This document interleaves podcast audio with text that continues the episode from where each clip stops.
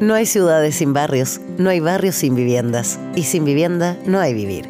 Bienvenidos y bienvenidas a Para Ayer, grandes voces de la política, el arte, las empresas y la academia unen sus puntos de vista sobre la vivienda y la vida en sociedad.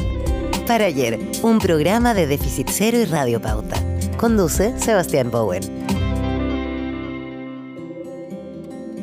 Y en el programa de hoy tenemos eh, a, una, a una mujer, mamá, actriz, eh, mujer multifacética por lo demás. Eh, Javiera Contador Valenzuela, muchas gracias por estar presente acá en Para Ayer. Hola, Seda, feliz de estar acá. muchas muchas gracias por la invitación. Oye, debo decir que me, me costó ver por dónde enfocar la conversación. ¿Por qué? yo te voy a decir por qué. Porque me puse a revisar tu pasado, ¿ya? Y me doy cuenta que trabajaste en una teleserie, ¿ya? que estuviste en el Festival de Viña, eh, que has actuado en distintas obras de teatro, que estuviste en un matinal. Eh, finalmente, una, por eso decía, una mujer súper multifacética. Entonces, desde todas esas perspectivas, por dónde comenzar no es tan fácil. Eh, no, y ahí te, faltan cosas. Ah, eh, no, pues es que también me gusta como, soy productora, tengo una productora, he dirigido, he hecho harta radio, me gusta mucho. Em, eh, he hecho, sí, me encanta poder, hice programas de viajes. Estuve viajando harto, soy una viajera empedernida y mm, sí, encuentro que la, vida diversificada se hace más entretenida para personas que tienen eh, eh, problemas con eh, la rutina y con, y con las cosas demasiado reguladas. Yo rutinarias, Sí, sí, sí, a mí me... Sí, tengo una alma como una cosa media hiperkinética desde chica. No tratada con Ritalin, que, que, hasta el día de hoy se manifiesta en tratar de hacer muchas cosas y me gusta eso. Bueno, entonces partamos por donde todo comenzó. Eh, ¿dónde, dónde, naciste, Javiera? ¿Cómo era el, hogar, el barrio? ¿Qué, qué recuerdos tienes de, ese lugar? Eh, yo soy una. Mi mamá me tuvo a mí muy joven, a los 18, em, y vivimos. Eh, fuimos a yo lo que te voy a contar ahora no me acuerdo, pero nací en una casa, en, en la casa de mis abuelos, en, en Vitacura, y de ahí mis abuelos se fueron a vivir a Libia, porque mi abuelo era piloto de la, a Libia. sí, de la, de la en Chile. Y para el golpe se tuvo que ir, entonces se fueron, eh, le salió una posibilidad de trabajo en Libia. Y como mis tíos eran chicos, eh, entonces mi abuela se fue con todo y mi mamá se fue conmigo de un año, un año y, medio. No, mi papá, con mi papá se separaron cuando yo era guagua.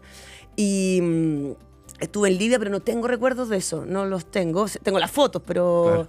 Después mi mamá volvió conmigo porque encontró que para criar Libia era complejo, ¿ah? para criar a una niña, eh, a una mujer, entonces volvió. Y de ahí nos fuimos a vivir eh, un resumen, mi mamá se, volvió a emparejar con, quien fue mi papá mucho tiempo, papá de mis hermanos, y se fueron, nos fuimos a la Rayán. Y de esa casa sí ya tengo, porque ahí vivimos un ratito, era una cabañita de, nada, dos dormitorios con, en, cabañita como cabañita como Hansel y Gretel, pero en el Rayán. Eh, y ahí me acuerdo de nada, teníamos un patio grande porque era como una especie de, no parcela, pero así como un terreno bien... Eh, em, amplio, amplio. Sí, pero además como con árboles sin cortar, digamos como esto, con medio, medio selvático en versión bosque, ¿no? Bosque de la Rayán. Y, y tengo ese recuerdo de haber jugado mucho sola hasta que nació mi hermano y después ahí siempre te dicen, ay, tu hermano, con tu hermano vaya a jugar, con tu hermano, y después uno se agarra con el hermano toda la vida, hasta que uno se empieza a adorar después. Eh, yo peleé mucho con mi hermano. Sí, ah, Yo tengo un par de mellizos no, de hermanos, sino que de hijos. Así que veo ahí la relación entre ellos. Sí, el amor al odio es muy rápido. Pero nada, claro, después llegando tu hermano ya me puedo entretener con mi hermano. Pero hasta antes de eso, claro, jugué harto sola. En una casita muy chiquitita. Teníamos, tenía chimenea, me acuerdo, cuando se podía. Oye, y, mm, en algunas entrevistas que, ahí estuvimos inspeccionando, haciendo arqueología, eh, hay contado un poco la experiencia que tuviste en tu, en, tu experiencia como educacional, finalmente, en el, colegio. Estaba en latinoamericano, si no me equivoco, ¿no? Sí. Entonces, que justamente fue algo que contaba en ciertas entrevistas que te motivó a esta búsqueda también más multifacética, como a esta libertad de alguna manera. Eh, entonces, ¿es un poco así? Yo creo que sí, lo que pasa es que, nada, yo nací en, en plena dictadura, por lo tanto, eh, el colegio se me transformó en un lugar bastante estable, pero además era un colegio que era bien alternativo, porque lo que querían era, había muchos, eh, la mayoría de muchos alumnos y alumnas con, eh, con temas con papás o presos políticos o exiliados, entonces igual el colegio trataba de ser como una especie de, de lugar seguro para estos niños que estaban con, con situaciones familiares bien vulnerables por la realidad política, por lo tanto era un colegio donde el teatro era importante, yo siempre lo he dicho, para mí la semilla del teatro la conocí en el colegio y la, y la, y la, y la, saqué ahí, la desarrollé ahí. Y por otro lado, eh, mi mamá era súper joven, bueno, es súper joven, eh, y mi papá no estaba y a veces la situación era medio difícil familiar, entonces nosotros nos fuimos cambiando mucho de casa. Nosotros vivimos, yo viví en muchas casas, no tuve, te cuento esta casita que tuve en la Rayán, Claro, pero la verdad es que ahí vivimos, no sé, hasta que estuve en tercero básico y de ahí ya me fue cambiando de casa casi una vez al año. Eh, O entonces, sea, como el que el colegio fue como tu matriz, así. Sí, entonces el Eh, lugar como que donde yo iba todos los días, como que esta rutina que hablamos, es el colegio. Y las casas, no, yo tengo alma taxista, o sea, yo te llego a cualquier parte eh, muy rápido. Después tuve que ir a volver a vivir con, mis abuelos en Puente Alto. Pero el colegio se transformó en un lugar muy... Yo lo pasé súper bien en el colegio, te diría como hasta tercero medio.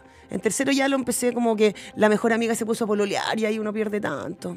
Eh, Pero qué, qué in- qué interesante ese enfoque, creo yo, como para el tema que nos convoca, tema barrio, cierto tema ciudad. eh, la, función social que tienen, que cumplen, la función urbana que cumplen los colegios también como espacio de, encuentro, de reunión de una cierta comunidad. eh, no sé si, si se logra en todos los casos. Entonces, ¿cómo, cómo potenciar ese elemento? Para que todos tengan también la experiencia que tú estás mencionando que tuviste. O sea, yo creo que, bueno, todas las historias son distintas y las realidades son distintas y hay gente que atraviesa Santiago para ir a un colegio determinado y, y- y yo no sé, yo en, el- en- en nuestro caso, yo tengo dos hijos de 10 y de 8, eh, van a un colegio que queda a cuadra y media, ya dos cuadras de mi casa. Entonces, eh, eso fue también como... Yo creo que en rigor, mi abuelo siempre decía eso, como los niños dirían al colegio que les queda en la esquina de la casa, Es porque que eso sería lo ideal. es claro. que la calidad de vida de no tener que atravesar o andar, eh, no sé, hora y me- yo me pasó, yo estaba en el latino que queda, quedaba en Los Leones con, con el Vergel y vivía en Puente Alto en una época. Y entonces de repente tenía tres horas libres, como entre medio de un taller, no sé, de básquetbol, y no me, no me podía ir a la casa. Entonces tenía que quedarme en la calle o en la casa de alguna amiga, ¿cachai? Dando vuelta, porque entre la hora y media que me, to- me tomaba volver a la, a la casa, y Claro. volver- ya no me da. Entonces, en esta ocasión, yo como tengo esa experiencia, y de haber, al final me iba para tomar la micro vacía, porque en la tarde a Puente Alto era tan, tan, tan lleno, tan lleno, que me iba a la escuela militar, porque ahí partía la micro. Entonces ahí teníais la posibilidad de conseguir un asiento y, como, entonces era mejor pegarse ese pique del colegio a la escuela militar para poder, porque si no, y, y mandarse las dos horas, pero listo, sentá. Eh, entonces dije, no, calidad de vida.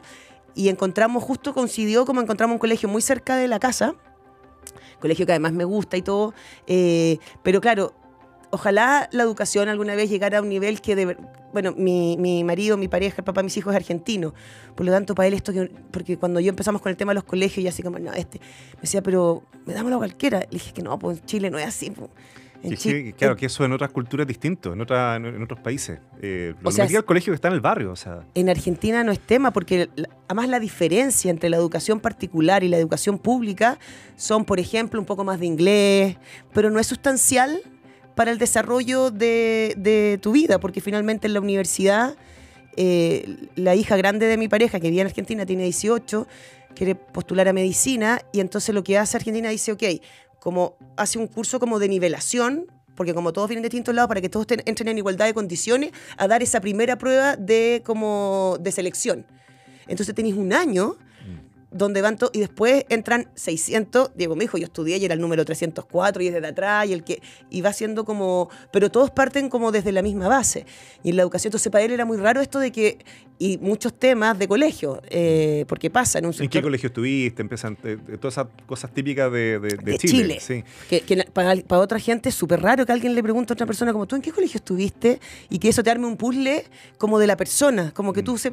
Como entonces en, en Argentina diciendo tú no preguntas, dijo, o sea, a no ser que seáis del mismo barrio, porque te puede haber tocado que jugáis en la misma, en la Claro, es el barrio lo que te eh, define ahí, El barrio, ¿cachai? sí. Pero no jamás como el, el colegio, así como da lo mismo. Y el impacto que eso tiene en la, en la vida más eh, urbana, o sea, de la ciudad, por lo que tú estabas contando, efectivamente a las siete y media de la mañana una locura, en todos los lugares es una locura ahora, ciertamente, en todos los en distintos países cuando empieza la jornada laboral, pero, pero acá son traslados muy largos, eh, desde un lado para otro, yendo a dejar el colegio, después en el fondo a, la a las oficinas, eh, sean en transporte público, sea, digamos, en auto.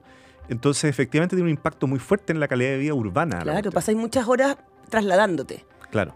Oye, y, y- y ahí en el colegio fue donde se te abre el mundo de la actuación, que un poco define desde el punto de vista más profesional, ¿cierto? Lo que te ha tocado Sí, o sea, yo creo que lo tenía el bichito, porque, porque como que cuando salió la posibilidad, me acuerdo hacer el, el taller de teatro con mi, con uno a quien yo lo quiero mucho, Mario Gatica, que era súper loco. Entonces dijo, no, vamos a hacer un, vamos a hacer un, eh, una obra improvisada, pero en pasada, porque hablábamos así, en cosas entretenidas, y participamos en unos talleres como de, y competimos, competimos en un, en un festival de teatro escolar. Con una obra improvisada, así como... Sí, o sea, se improvisa, pero la va, o sea, es a partir de la improvisación, pero luego va quedando una obra como que siempre es la misma, digamos. Pero, lo, pero se- esa creación es una creación colectiva en base a improvisación.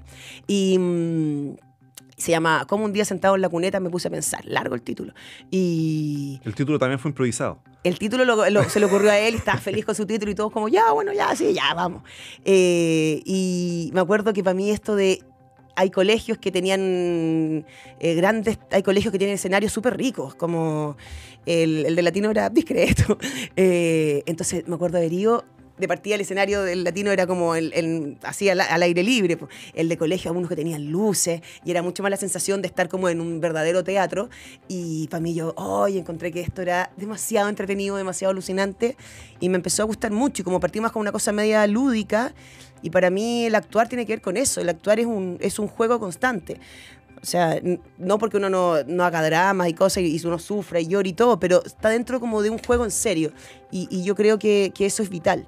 Como eh, eh, todo lo que tiene que ver con, con no perder la capacidad de juego, la capacidad de asombro en, todo, en la vida, eh, es demasiado importante. Y a mí el teatro me ha, dado eso, la, actuación en general, en, en, todas sus ramas, en todo su género. Qué interesante esto además que tú contabas que pasaste de, una casa en otra, ¿cierto? De un barrio en otro. eh, y que hoy día partimos la entrevista y esta conversa con, con la idea de esta mujer multifacética que te ha tocado estar de un, ¿cierto? Saltando de un lugar en otro en búsqueda de cosas, ¿cierto? De, en búsqueda de distintas experiencias a partir de esa, de, esa profesión, de, de lo, lo multifacética.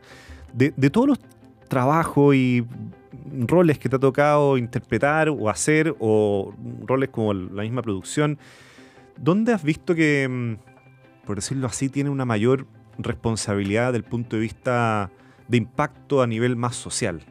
Lo, lo que te ha tocado. Yo creo que es difícil la pregunta por todo lo que hay pasado. Todos tienen algo. Pero ¿dónde hay dicho, mira, aquí me metí un poquito en, en las entrañas de, de, de la ciudadanía? así?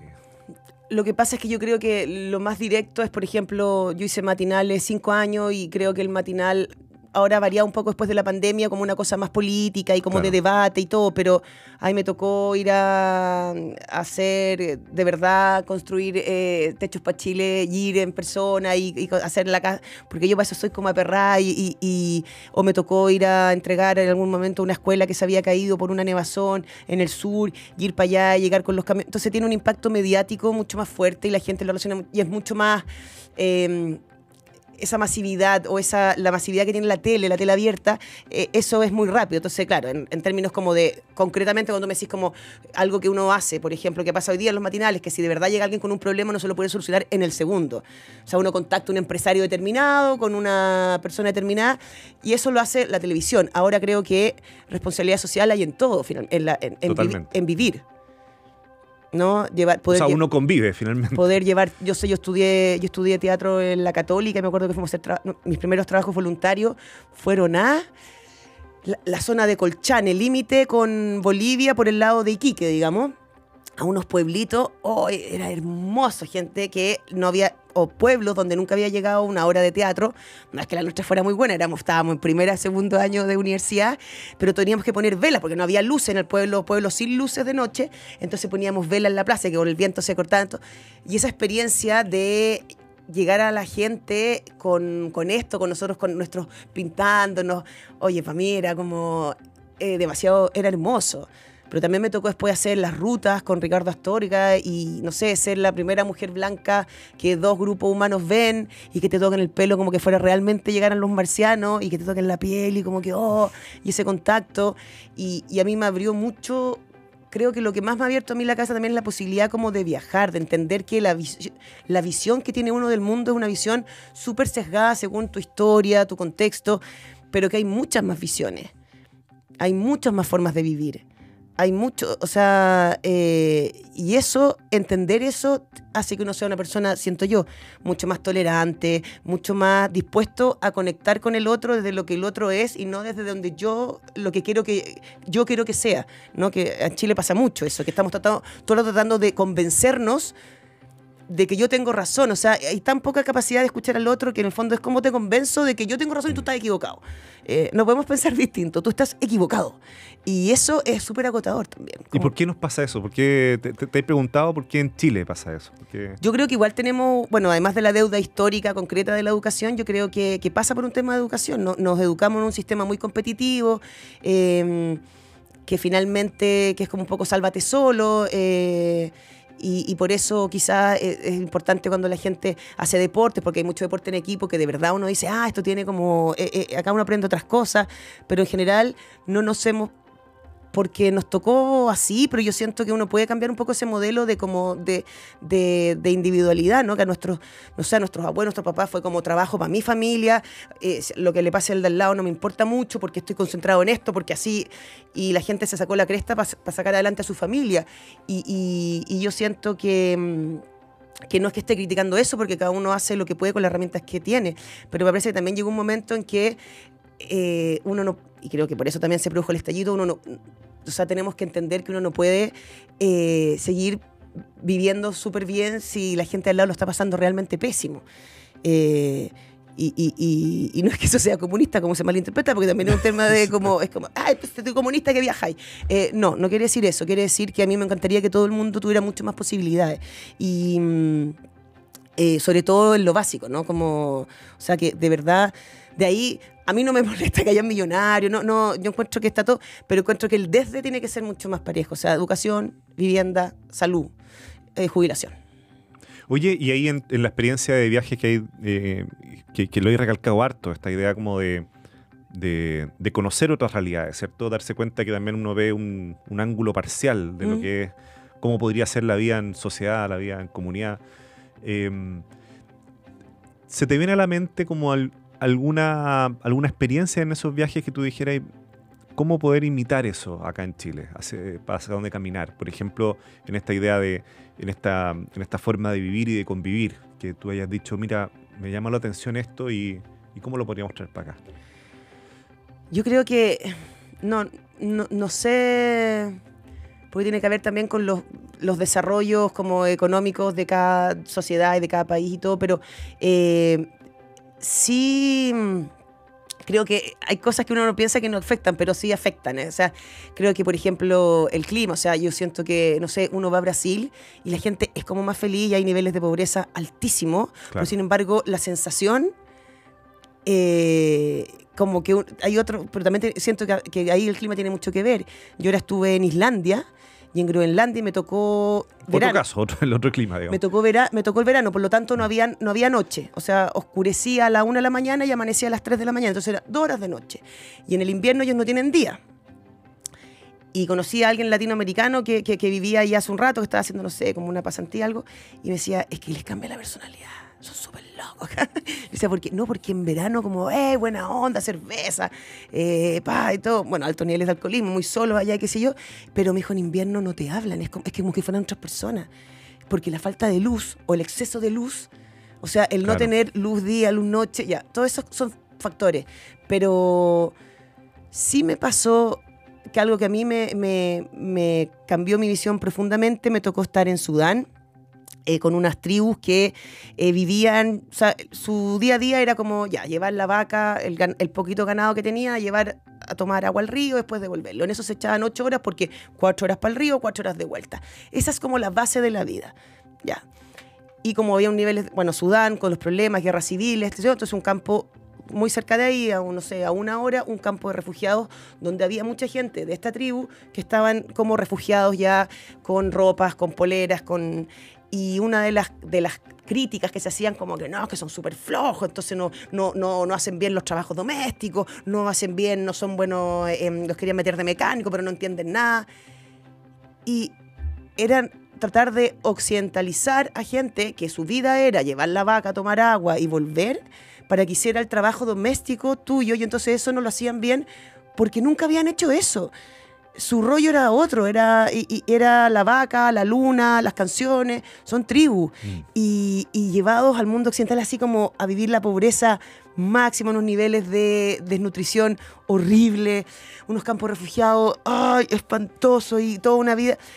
Y entonces decían, pero nosotros los liberamos de esa vida que tenían. Y uno decía como, no sé, no, no, no, yo creo que estaban súper felices y vino este mundo occidental a tratar de inculcarle nuestro, nuestra forma de vivir y de insertarlos forzosamente a que tengan un trabajo que no sé si tienen ganas de tener. em, porque así se vive bien, ¿no? Esa cosa como tratar de imponer. Y yo en ese sentido creo que eh, hay muchas formas de... A mí por lo menos eso me hizo un clic como para la vida, como decir, ojo, ojo cuando uno trata de, tú estás mal, tú estás equivocado, tú no, tú no eres flojo, tú no quieres. ¿ah? Si tú no, el que no trabaja porque no quiere, ¿ah? el que no... Todos esos discursos tan totalitarios me parece que, que, mm, que la gracia de la, de la humanidad es la diversidad. Eh, pero sí, tiene que haber, tiene, me parece que tiene que... mm, y ojalá todo el mundo, eh, que sería hermoso, ¿no? Naciera en un, en un lugar como seguro. Ciertos mínimos, claro. Cierto. Sí, mínimos que tienen que ver con no solamente con lo físico y lo concreto, como puede ser, por ejemplo, claro, tener nacer en un lugar, no sé, en una casa o en un lugar donde te, te puedas guarecer de la lluvia y de, pero también en un lugar como de, de- amor, creo que es importante, creo que cuando tú me dices qué nos pasó cuando hablamos de esta cosa como individualista, eh, tiene que ver con eso, que se fomenta poco el ser amoroso con, con el otro ser humano. O sea, de hecho, Chile tiene un país, tiene un, tenemos unos problemas de salud mental gigante y todavía sigue, mucha gente le da mucha vergüenza reconocer o decir, sí, necesito ir al psicólogo. Es como, es mal visto, es como que Mm, no podéis solucionar tus problemas solo. O el mismo fracaso. El mismo, eh, eh, Está asociado a un fracaso. Tener un, tener un problema está asociado a ser Claro. como de alguna manera. Porque los niveles de exitismo son inalcanzables, son irreales.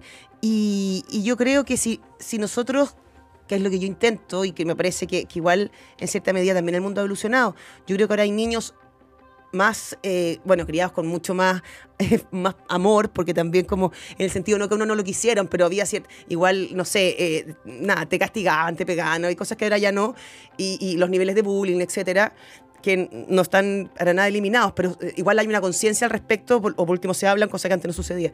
Y yo creo que, no sé, lo veo en el caso de mis hijos, que unos niveles como de, de, de- de amorosidad de esos papás con todos esos hijos, de compromiso, de ir... Yo, yo sé que mi mamá me ama incondicionalmente, pero no sé si me hizo así como unos trabajos, así como, como que se, se queda a desvelar la noche haciéndote el trabajo. Yo me he desvelado haciendo unos planetas. eh, puro amor. Y yo creo que eso se traduce finalmente. Es interesante el tema del fracaso también. De, me, me- quedé pensando, como que, como que en Chile si tú decís que tuviste un fracaso es como una cierta sensación de que entonces lo vas a volver a tener, cuando debería ser todo lo contrario, ¿cierto? En, en otras culturas eso se, se valora, o sea, cuando tú fracasaste es que hay un aprendizaje detrás de eso, entonces hay menos probabilidades de que vuelvas a...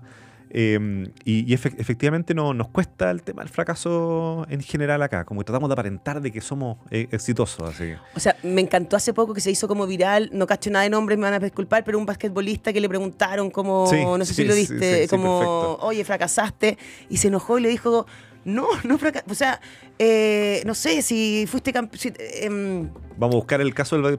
No me acuerdo, sí. se llama como. Tiene un nombre bien, eh, bien eh, raro. Yo, yo sé que es hiper famoso, mil disculpas. Pero él decía eso, como en el fondo que en el deporte no hay fracaso, porque nadie gana todos los días.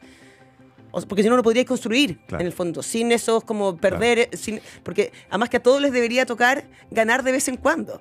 Entonces, si solo hubiera un campeón, se transforma como en el monopolio del éxito, y eso tampoco existe. Entonces era muy bonito, eh, como... em, como él enfocaba esto de decir, no, no me siento, y, y- entonces le, le decía, tú tuviste un ascenso, al periodista le pregunta, ¿tú tuviste un ascenso, te ascendieron este año?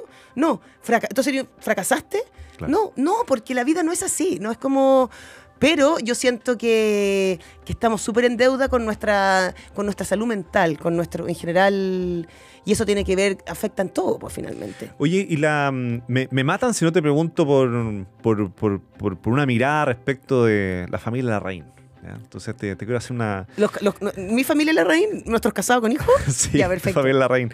Eh, fíjate que en una conversación en este mismo programa con, con Álvaro Díaz, él decía que, que Condorito era como una suerte de documental.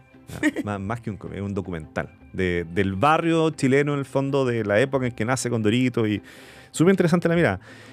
Casado con hijos es como un documental. Mm, no, yo creo que más bien como una... O sea, si alguien quisiera buscar a través de la ironía un poco, eh, yo creo que tiene que ver mucho con Chile. Yo creo que sí, yo creo que representa eh, a través del humor y de la ironía... eh, mucho de nuestros defectos finalmente, ¿no? El humor se produce mucho en la contradicción, eh, no en la perfección, y estos son seres súper imperfectos. em, pero sí, o sea, en el fondo tiene mucho que ver con esto que hablamos, porque nosotros igual de alguna manera, siento yo, Chile imitó el modelo gringo, y with Children es una serie originalmente gringa, donde estos tipos, eh, la diferencia que tuvimos que nosotros trabajar para adaptarla fue que en Estados Unidos hay más oportunidades que en Chile, o sea, realmente alguien que nace con poco, po- tiene la posibilidad, en Chile es mucho más difícil. Si no te tocó nacer en un buen lugar, ir a un buen colegio, qué sé yo, las posibilidades se te reducen drásticamente. Por eso Tito Larraín es Larraín. Porque, porque decíamos, claro, por eso él siempre dice, no, yo soy de la familia de los Larraínes, porque a nosotros nos interesaba que fuera alguien que quizás pudo tener ciertas posibilidades. Entonces, claro, jugaba bien a la pelota, pero no, entonces se embarazó joven, entonces como, porque son factores que van influenciando. Entonces, sí, finalmente si uno un análisis y, sociológico de una serie, por supuesto que hay muchas cosas representadas. El arribismo, eh, el individualismo, el, el aparentar, el querer ser eh, lo que la tele te dice, querer ser eh, la quien quiere ser todo, quiere ser flaca, joven, eh, Tito quiere ser nada, como en su momento era medio machista también. Y ahora que la hemos vuelto a hacer, hemos tenido también que hacernos cargo eh, de, ciertos de, de este país que va cambiando. eh, y a mi juicio, para bien, digamos, en temas de humor y todo. Entonces me parece que, que sí. O sea, si uno quiere hacer un análisis, como yo siento de. basta con mirar la serie del. hicimos el 2005, 2006 y ahora. Y- y vaya a ver la diferencia de que los países que representan Claro. Claro. Son distintos. Mira qué impresionante, porque Chile ha cambiado muchísimo más. el- el- en estos el- 15 años. Entonces, si tuviera ahí un capítulo, puede que te parezca eh, eh, bastante, a lo mejor, bastante incómodo, qué sé yo, por, eh, por, por temas de, no sé, de, de- de- de- de usar mujeres. eh, o de alguna manera cosificar a la mujer, o de alguna manera. Y, to- y, y es como cosas que nosotros ahora ni tampoco se nos ocurriría hacerlo, no nos parece gracioso. Pero, pero en esa adaptación de, de esta cosa media patética gringa a media patética chilena, funcionó. Y los personajes son bien representativos finalmente, porque esto pasa en todos los niveles sociales. O sea, hay quenas súper cuicas y hay quenas súper populares y son igual de quena. Y a mí me lo dicen, o sea, es como yo soy la quena de mi casa, yo soy, yo soy la Titi, yo soy el Nacho. eh, y eso es, es bonito, pero para mí lo más interesante ahí es cómo juega el humor, es como cómo podemos em, reírnos de nosotros mismos, porque creo que eso es vital en la vida. Y, justamente con, como para también ir cerrando la, conversación, eh, casado con hijos también la historia como de un hogar, ¿cierto? ¿Qué, es, lo, qué es lo que hace, te preguntaría, que, que una casa, eh, donde hay relaciones, en el fondo, en una familia, etcétera, eh, sea, sea un hogar? Yo siento que tiene que ver mucho con el amor. O sea, en un lugar donde tú te sientes seguro, donde tú quieres ir a guarecerte cuando estás triste o te sientes eh, solo, o un lugar que para ti es un lugar de calidez. Eh, yo creo que para mí el hogar está muy relacionado con eso, con, con- con el amor más profundo. O sea, un lugar que para ti es como, ah, llegué. Mm. Eh, Como seguro, hay cierto confort, ¿cierto? el, sí, totalmente. Y, mm, y obviamente, eh, el amor es elemental, pero no basta. O sea, finalmente, si, si hablamos en términos concretos, si esa, eh, si esa vivienda está ubicada en un lugar muy inseguro, si tampoco se transforma en un lugar seguro. Entonces, son ciertos factores que hacen que, pero tiene que ver mucho con eso, con la, con la seguridad, pero no en términos de, de, que está ahí, tenéis la media alarma y está ahí súper. No, quiero decir que tiene que ver con un lugar que para ti es un lugar que te sientes bien, te sientes cómodo y seguro en términos emocionales, como donde quieres llegar. Em, ahora, toda la adolescencia vamos a pasar por un momento donde uno no quiere llegar a la porque es parte del proceso que uno le toca vivir en términos emocionales. Eh, eso tiene que ver con. Pero, pero pasado esa crisis, digamos, igual uno vuelve y dice, sí, igual este lugar, por mucho que ya fui, sigue siendo como un lugar para donde yo me siento tranquilo, como donde puedo quedarme. Y súper interesante esa esa mirada, no solamente para la casa, es para el barrio, ¿cierto? Para, para, para la ciudad, o sea, en la medida que uno se va sintiendo más tranquilo, ¿cierto? O sea, yo creo que los vecinos son súper importante. Nosotros tenemos un WhatsApp así como para todo, cosas de seguridad y qué ha pasado, como hoy alguien entró a una casa y van todos, o necesito diarios para mañana, como ya no hay diarios y los colegios te siguen pidiendo diarios y ya el papel no existe, es como, de, entonces, de todo tipo y eso va creando comunidad. Yo creo que también el, el hogar tiene que ver con esa comunidad. Ahora, puedes decidir a vivirte, no sé, a un cerro en, el sur y vivir solo, opción tuya y está súper válido, por supuesto. Pero creo que en las ciudades el tema de la comunidad es vital. El tema de poder dejarle la llave a un vecino, que te conocerse, mirarse, saber que si tiene un problema que puedes contar conmigo. Yo siento que esas redes, aman una población que se está envejeciendo, notoriamente, donde hay menos niños y más viejos y más viejitas y más gente grande eh, que vive sola, me parece que es elemental que entre nosotros nos cuidemos, porque más que em, es muy bonito sentir que podéis contar con alguien. Eso, es, eso hace que la vida sea mejor. Es clave. Oye, em, nada, pues Javi, muchas, muchas, muchas gracias por esta conversación multifacética con una mujer multifacética.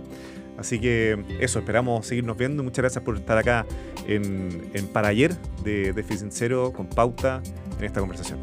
Eh, muchas gracias por la invitación y nada, pues que, que vengan muchos, muchos más podcasts. Esto fue Para Ayer. Grandes voces del Chile de hoy conversan junto a Sebastián Bowen sobre la vivienda y la vida en sociedad. Escúchanos también en el canal de Spotify de Déficit Cero y en pauta.cl.